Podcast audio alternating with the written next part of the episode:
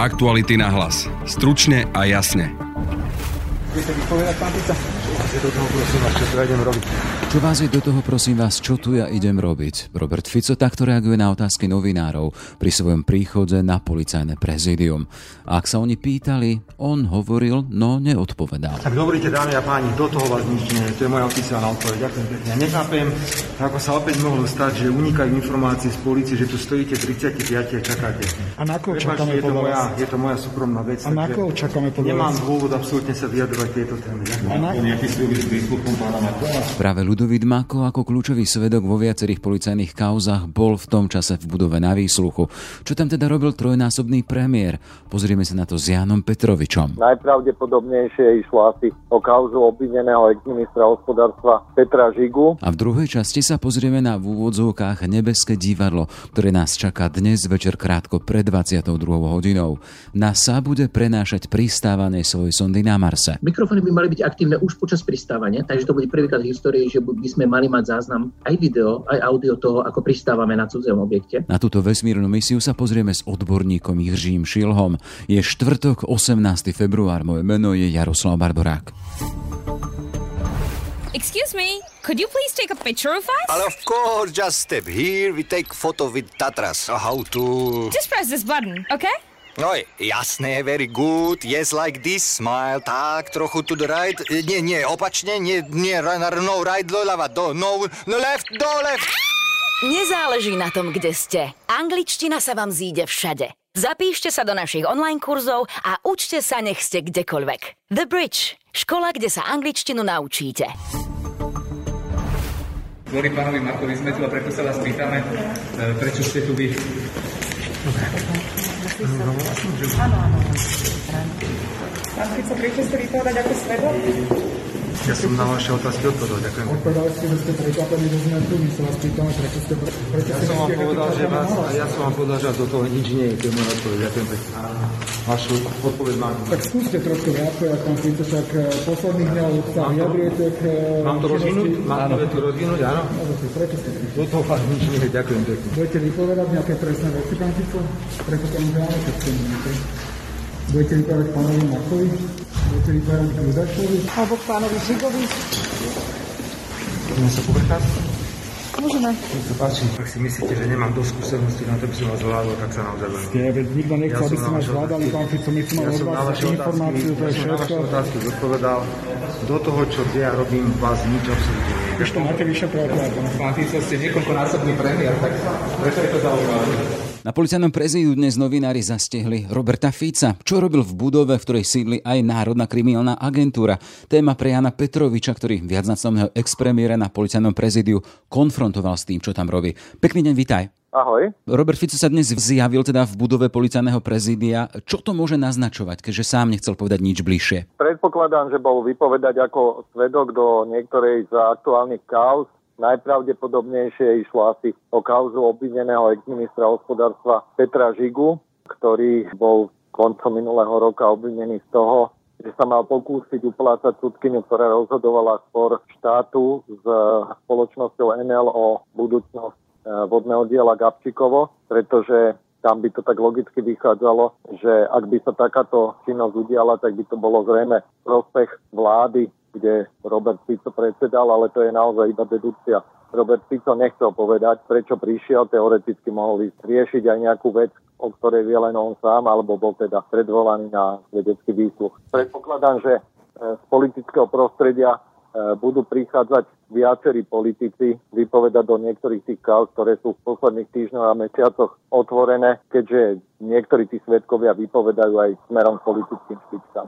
K tomu sa ešte dostanem, len sa chcem ešte dostať k tomu samotnému príchodu, lebo ty si ho sám konfrontoval s tým, že na čo tam prišiel, či prišiel vypovedať o spomínanom Žigovi. On povedal, že to je jeho vec. Ako na teba pôsobil? Bol rozrušený? Ja by som nechcel nejak hodnotiť e, stavy ľudí, ktorí prichádzajú na políciu. Určite akákoľvek prítomnosť už pred vypočúvajúcim vyšetrovateľom alebo prítomnosti policajtov určite nenecháva ľudí úplne, že pokojnými, aj keď nie sú pozícii obvinených, ale len svetko, predsa len je to nejaká zodpovednosť, takže to by som nejak veľmi nehodnotil, ale e, bolo zjavné, že sa mu prítomnosť novinárov vôbec e, nepáčila. To bola inak taká viac menej aj zhoda okolností, pretože dnes krátko predtým, ako e, on prišiel na políciu v rovnakej budove, pred vyšetrovateľmi NAKA vypovedal aj kľúčový svedok tých policajných kauz ľudových Mako, čiže novinári tom čase vlastne boli v budove, keď prichádzal aj Robert Fico. A práve na to narážam, lebo on tam vyjadril také znepokojenie nad únikom informácií o jeho výpovedi a hovoril o ďalšom úniku. Tá skutočnosť, ako hovoríš, tam bola úplne iná. Vy si tam prišli kvôli inému. Tu bol prísluch Ludovita Makova, ktorý doslova odštartoval tú sériu kaos potom, ako bol obvinený zo spolupráce so skupinou Takačovcov a z využívania služieb jej výjazdu na jeden skutok, kde on keď v septembri prišli rovno do jeho rodinného domu zadržať policajti, tak okamžite priznal tieto skutky, ale navyše k tomu e, začal rozprávať aj o akýsi chobotnici, ktorá mala fungovať naprieč bezpečnostnými zložkami štátu a podľa jeho slov e, mali za rôzne peňažné protihodnoty alebo v rámci svojich vzťahov riešiť rôzne trestné činy. Čiže on je zaujímavý svedok už niekoľko mesiacov a v princípe v tých najväčších kauzach asi aj kľúčový. E, o ňom sa teda práve hovorí, ako ty hovoríš, ako o kľúčovom svedkovi. V ktorých ďalších kauzách, keď hovoríme o Ludovitovi Makovi, koho ďalšieho on poslal v podstate do vyšetrovacej väzby? Tak mal hneď začať rozprávať aj o špeciálnom prokurátorovi e, Dušanovi Kováčikovi, ktorý bol neskôr zadržaný a obvinený v tej istej kauze ako on, teda v Božích mlynoch. Tam sú e, obvinenia z toho, že mali spolupracovať so zločineckou skupinou Takačovcov a minimálne aj poskytovať isté informácie trestného konania a možno aj napomáhať pri nejakých veciach, ktoré vyhovovali bosovi tejto skupiny, predovšetkým keď sa dostával von z väzby a potreboval, aby sa tento stav nejako už ustalila, aby mu nehrozilo, že by predsa len naďalej svoje trestné konanie prežíval za múrmi väznice. To bolo také prvotné, ale práve Ludovít Mako s nedávno zosnulým Františkom Bémom začali rozprávať aj o korumpovaní bývalých policajných dôstojníkov, ktorým mali odovzdávať peniaze za to, že buď teda, by som povedal, ľudovo upratovali nejakú trestnú činnosť, povedzme, našich ľudí, alebo nosili informácie, či sa na takýchto ľudí niečo nechystá. Vieme teda, že Ludovít Mako je už od novembra na slobode, teda stíhaný na slobode. To znamená teda, že čo? Tak on má stále znesené obvinenie v tom svojom prvotnom trestnom stíhaní, pre ktoré pôvodne išiel do väzby, ktorého neskôr prokurátor prepustil a v tých ostatných skutkoch kde vlastne tú trestnú činnosť, ktorú ale teda musia policajti preukázať, on vlastne na ňu upriamil pozornosť, tak tam sa využívajú tie inštitúty trestného konania, ako je zastavenie alebo odloženie obvinenia, takže tam je vlastne v pozícii svetka. Jasné, ale tá jeho sloboda to je v podstate odmena za to, že spolupracuje. Tak to, to nikdy nebolo asi zo strany prokuratúry pomenované. Prokuratúra vždy zvažuje, či existujú naďalej dôvody na väzbu, teda, že či by nejaký človek, ktorý je obvinený z trestnej e, činnosti, mohol utiecť, dajme tomu, do zahraničia alebo skrývať sa niekde na tajnom mieste na Slovensku, či by prípadne mohol pokračovať e, v trestnej činnosti, alebo či by sa mohol dopustiť takého konania, že bude ovplyvňovať spoluobvinených svetkov alebo inak mariť vyšetrovanie. A zrejme aj v rámci toho, že vlastne on dlhodobo spolupracuje s orgánmi činnými trestnom konaní, v istom momente usúdili, že tohto sa už Ludovít Mako dopúšťať nebude médiami už ide taká informácia, viaceré médiá dnes prišli s tým, že sa v súčasnosti v podstate ukrýva v zahraničí alebo zdržiava sa radšej v zahraničí a že na tieto výstupy v podstate býva vozený zo zahraničia. Ak som to správne pochopil, tak aj z bezpečnostných dôvodov. Ešte sa vrátim k Robertovi Ficovi, ktorý teda prišiel dnes vypovedať. Ako sme spomínali, nechcel s vami hovoriť, nechcel nič hovoriť o obsahu toho, prečo tam prišla o dôvode. Je to moja osobná vec, čo robím a kam chodím, tak to hovoril. Ale e, tá jeho návšteva, ty spomínaš ten prípad Petra Žigu a možné iné možnosti, prečo tam prišiel. Vieme teda, že vo vyšetrovacej väzbe sú aktuálne viacerí vplyvní ľudia, o ktorých je známe, že sa s Ficom poznali, či, a tu citujem, robili smer, tak to aspoň hovoril Norbert Böder. Čo ešte ďalšie prichádza do úvahy, prečo mohol prísť a prečo mohol vypovedať Robert Fico pred policiou? Ja už nechcem ďalej hypotetizovať o dôvodoch jeho návštevy. Vieme, že v minulosti už bol vypovedať napríklad aj Andrej Dánko do takej kauzy, kde mohol byť spomínaný bývalým poradcom šéfa Typosu. Čiže očakávam, že vo viacerých kauzách ktoré aktuálne hýbu Slovenskom budú vypovedať politici, podobne ako Robert Fico. Toľko teda Jan Petrovič, šéf reporterov v aktualitách. Všetko dobré, maj sa. Ďakujem. Už len dodám, že verziu, že Robert Fico bol vypovedať v kauze obvineného exministra hospodárstva Petra Žigu, novinárom potvrdil jeho advokát Sergej Romža. Dnes bol v tejto veci vypovedať pravdepodobne aj o pán Robert, pán Robert Fico. Fico. Vy ste sa nechceli zúčastniť jeho výsluchu? Ja prosím pekne, ja som sa zúčastnil všetkých výsluchov, dnes, ktoré boli realizované, ale osobám, to znamená k mená svetkov, k obsahu tých výpovedí, ak dovolíte, nebudem sa vyjadrovať. Čiže boli ste... Samozrejme, samozrejme. No a povedal niečo závažné, čo by pomohlo možno aj vášmu klientovi? Alebo naopak priťažilo? Ja si myslím, že vypovedal spontánne, vypovedal veci a myslím si, že viaceré veci ako uviezť. Toľko vám v tejto chvíli ako poviem.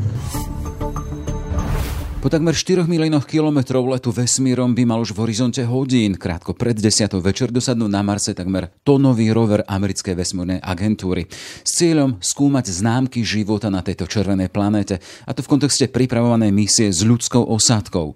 Na palube má aj skafander pre astronautov, ktorý má podrobiť testom odolnosti, či zariadenia, ktoré sa pokúsia vyrábať kyslík v atmosfére Marsu. Z pristávania NASA robí mediálnu udalosť porovnateľnú s pristaním na mesiaci, vysielať sa to má do celého sveta. A my sa na ňu ešte v predstihu v úvodzokách pozrieme s Jiřím Šilhom z oddelenia astronomie a astrofyziky Fakulty matematiky, fyziky a informatiky Univerzity Komenského v Bratislave. Pekný deň prajem. Dobrý deň. Pán Šilha, naozaj môžeme hovoriť o udalosti, ktorá by sa mala vyrovnať s pristátím a vykročením tej ľudskej nohy na mesiac v tom júli 1969? Možno by som povedal, že je trošičku prehnané, pretože Perseverance sonda, aj keď je teda veľmi vyspelá, je to najvyspelejší stroj, aký sme kedy poslali na Mars, stále je ako keby ďalším krokom v tom e, výskume Marsu, ktorý vlastne už vykonávame niekoľko desiat ročí. A i keď pravdepodobne je to prvá sonda, ktorá sa už začne tak detálnejšie zaujímať marťanským životom v minulosti, nie v súčasnosti, to znamená už nehľada stopy iba, či je tam súčasný život, ale hlavne už sa sústredí na to, či bol v minulosti, tak tam samozrejme urobí nejaký krok, ale určite by som tu paralelu s pristaním na mesiaci asi nedával. Čo chýba tej paralele s pristaním na mesiaci? Tá ľudská noha? Presne, áno. Musel by to byť väčší krok, e, keby napríklad sme tam mali človeka, alebo keby sme tam mali už, dajme tomu, nejaký mechanizmus väčší, ktorý by už bol pred prípravou príletu človeka. To znamená, ak už pôjdeme my niekedy na Mars, predtým budeme musieť my doviezť na Mars rôzne zásoby, rôzne mechanizmy, aby ten človek, keď tam už príde, mal tú infraštruktúru pripravenú. Tak to si viem predstaviť, keby takéto niečo bolo, že takýto prvý modul napríklad ešte bez ľudskej posádky by pristal, to by bol podľa krok taký, ktorý by naznačoval, že ľudia začínajú expandovať. Povedzme. V každom prípade tie informácie, ktoré máme, tak sa hovorí teda o tom, že sa už pripravuje. Teda je tým ľudí, ktorí by tam mali ísť, medzi nimi sa pripravuje Slovenka. Áno, prebiehajú štúdie, ktoré v podstate skúmajú možnosti toho, ako by človek reagoval napríklad na dlhodobú izoláciu, na tie podmienky, či už atmosférické alebo rôzne práve na Marse. Ale treba si uvedomiť, že tak, tento typ štúdí je často štúdia, ktorá má má ako keby identifikovať, či sú nejaké zábrany, ktoré nevieme prekonať, v dostatočnom prestihu. To znamená, vy môžete robiť štúdiu už teraz, že ako by sa človek správal na Marse, ale to ešte neznamená, že tam o 3 roky pôjdete alebo o 4. Skôr to znamená, že predstihu dostatočnú skúšame zistiť, pokúšame sa zistiť, či zo, napríklad z fyziologického, psychologického, sociálneho alebo nejakého iného aspektu by tejto misie dlhodobé, hlavne keď letíte napríklad 7 mesiacov, alebo už keď teraz ste na povrchu. Či tam nie sú nejaké zádrhle, ktoré by mohli znamenať, že takáto misia vlastne vôbec nie je uskutočiteľná v budúcnosti. Poďme k tým technikáliám toho dnešného pristávania, ktorý teda vy neporovnávate s pristaním na mesiaci, ale predsa len ide o veľký krok dopredu. Ale ten krok v podstate je podmienený všetkým tým, čo sa bude diať aj v atmosfére Marsu. Čiže sú tu plány, ktoré môžu a nemusia výjsť. Poďme si ich pomenovať, čo sa vlastne chystá. Na Mars má ešte dnes večer pred 22 hodinou nášho času dosadnúť sonda. Hovorí sa o rovere Perseverance. Prečo nehovoríme o sonde, ale o rovere?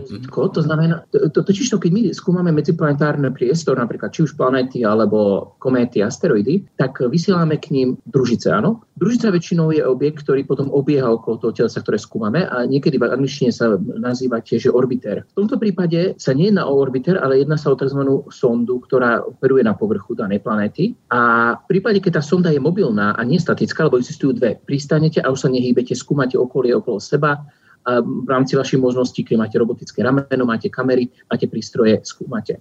Ale potom existuje paralelne k tomu sondy, ktoré sú mobilné, v tomto prípade tieto rovery alebo vozitka, ktoré sú schopné aj samostatne pohybovať sa po povrchu a vďaka tomu vlastne byť schopný preskúmať oveľa väčšiu plochu. No a Perseverance je vlastne, e, patrí do kategórie tejto, tohto typu sondy, ale ona není vôbec, e, nemá so sebou vôbec e, tento orbiter. To znamená, v podstate, čo sa deje pri tejto sonde je, že my sme v úvodzovkách vystrelili priamo na Mars. Ona letela teda 7 mesiacov a je teraz v podstate v koliznom kurze s Marsom.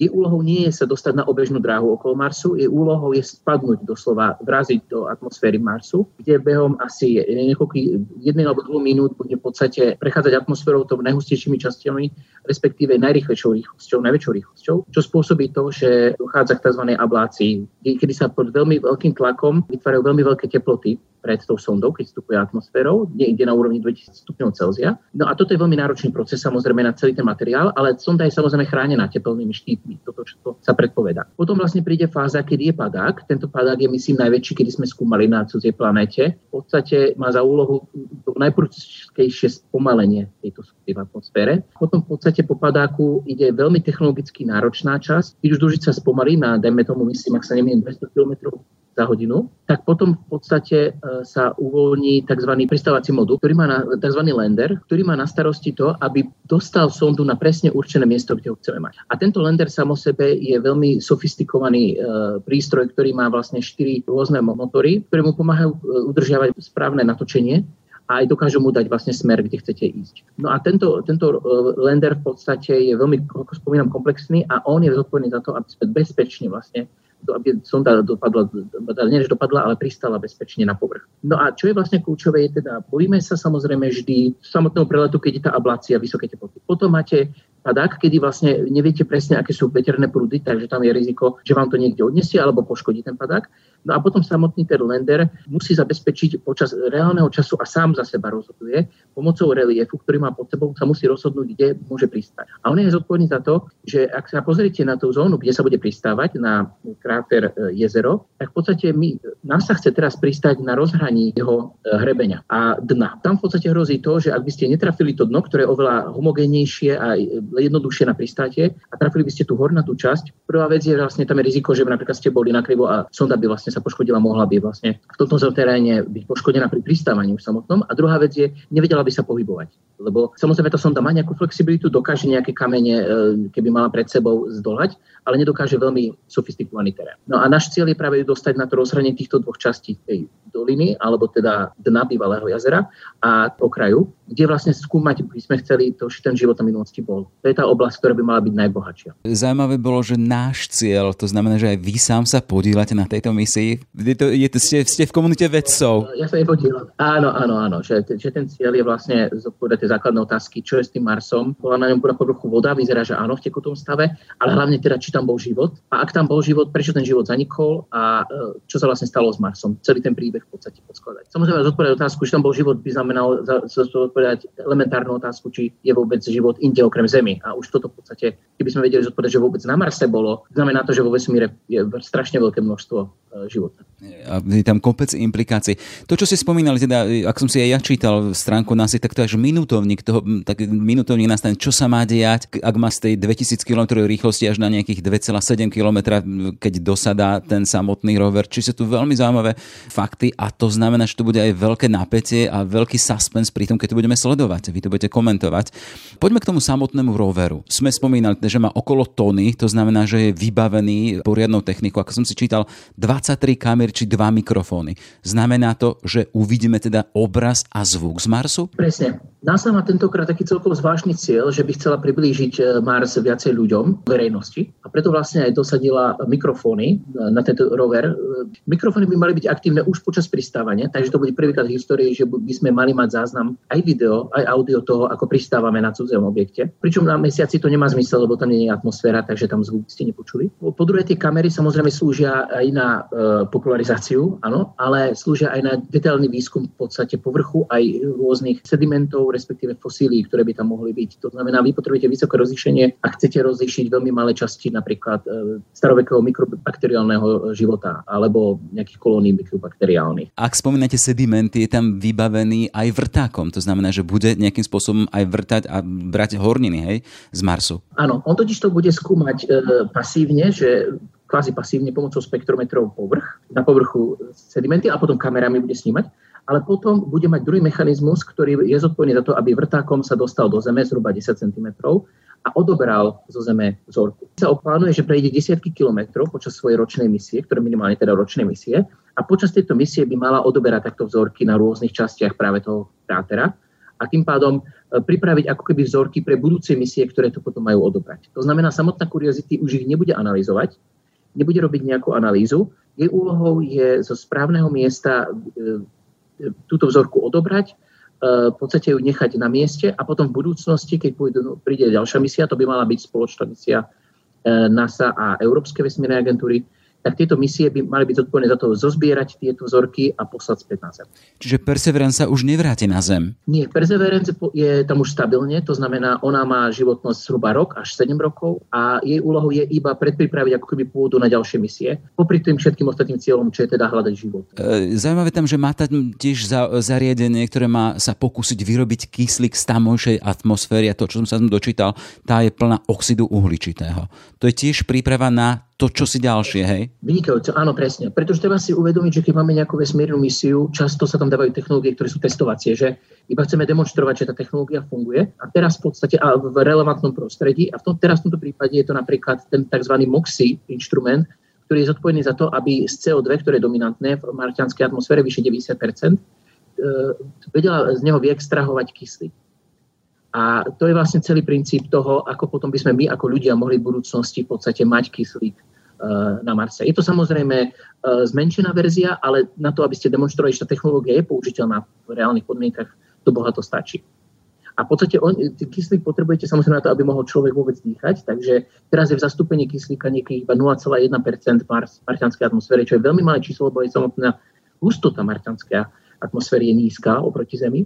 Takže vôbec nie je veľmi efektívne asi extrahovať tento kyslík, takže preto sa prichádza s týmto, že eh, toto alternatívou, že CO2 vedieť využiť na to, aby sme získali túto nevyhnutnú vlastne, e, tento nevyhnutný prvok aj na dýchanie, ale aj na to, aby ste napríklad mohli mať palivo na rôzne účely viete využiť. Tá aktuálna misia NASA e, s týmto Perseveranceom je súčasťou toho väčšieho projektu dostať na Mars ľudskú posádku, sme spomínali už v úvode. Chcem sa spýtať, v akom štádiu je táto misia, lebo aj ešte keď sa vrátime k tomu vybaveniu, čo tam všetko na tom rovere je, tak je tam aj teda, zasa podľa toho, čo som čítal, e, ten skafander astronauta, ktorý má byť nejakým spôsobom testovaný voči odolnosti. Čiže keď sa vrátime k tomu, že v akom štádiu je e, tá misia, že sa tam dostane človek, o koľko rokov môžeme počítať s tým, že môže na Mars vstúpiť ľudská noha?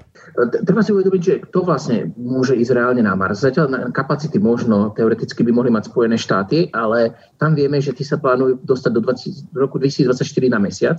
A je nepravdepodobné, že by hneď 24 roky potom išli e, vlastne na Mars. Takže ja ako realisticky, keby som sa mal to pozrieť, a ak by sme šli teda na Mars, vidím to, že až po 2000, roku 2030.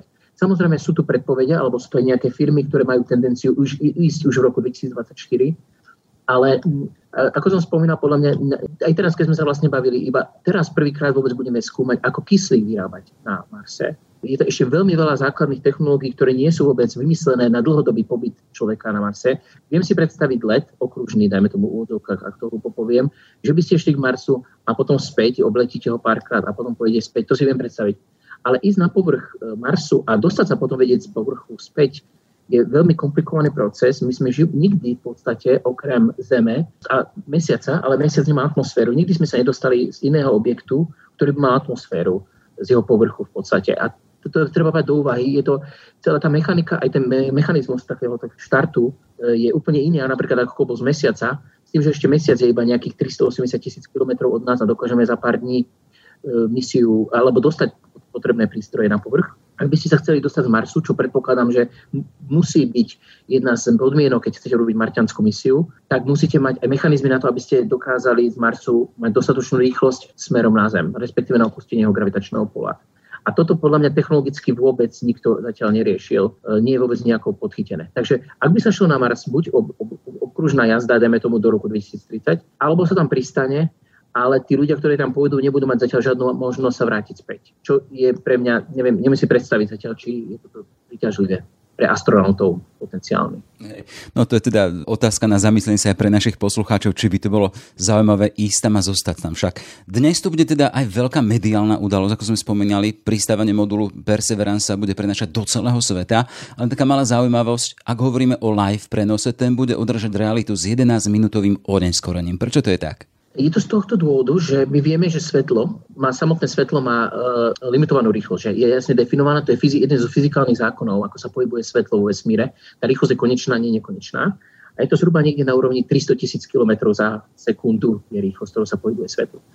A ako svetlo, tak aj iný elektromagnetický signál, všetky sa vlastne pohybujú vo vesmíre takouto rýchlosťou. To znamená, Mars je teraz v nejakej vzdialenosti od nás, od nás a signálu, ktorý on vysiela k nám, trvá vlastne tento priestor pre, e, e, prejsť zhruba tých 11, vyše 11 minút. A z tohto dôvodu v podstate my, keď už budeme dostávať informácie z Marsu, my už vieme, že tá misia už prešla, už dávno skončila, ale my tie informácie dostávame postupne, ako to trvalo tomu signálu k nám prísť. To znamená, že ak to trvá 11 minút a sonda pristála teda pred 11 minútami, tak my to cítime teraz tým oneskorením až. Podobne to bude nielen o tom, že budeme mať informácie, pristála úspešne komunikuje, je živá, ale potom prídu aj ďalšie informácie, ako napríklad prvé zábery, možno aj audio uvidíme, e, ktoré by ste mali byť tiež vlastne streamované v úvodzovkách e, smerom k nám po pristať. E, ste nedočkaví? Áno, celkom ma to fascinuje vidieť teda, že ako to celé prebehne a že či to bude úspešné. Čo ma viac fascinuje teda, že čo všetko nám zodpovie, teda pardon, Perseverance, najbližší rok. Lebo ak by zodpovedala z toho archeologického hľadiska, že tam život naozaj bol, myslím, že to by bol vlastne úplne nový krok novej astronómii, aj uh, nové dvere by sa otvorili novému výskumu človeka. Čiže budeme vedieť už o pár hodín. Toľko teda Jiří Šilha z oddelenia astronomie, astrofyziky, fakulty matematiky, fyziky a informatiky Univerzity Komenského v Bratislave. Všetko dobré a nech to vyjde. Ďakujem pekne. Dovidenia. Aktuality na hlas. Stručne a jasne. Sme v závere. Aj tento podcast vznikol vďaka vašej podpore, o ktorú sa uchádzame naďalej. Kvalitnú žurnalistiku portálu Aktuality.sk môžete podporiť už sumou 99 centov na týždeň v službe Aktuality. Pekný deň želá Jaroslav Barborák.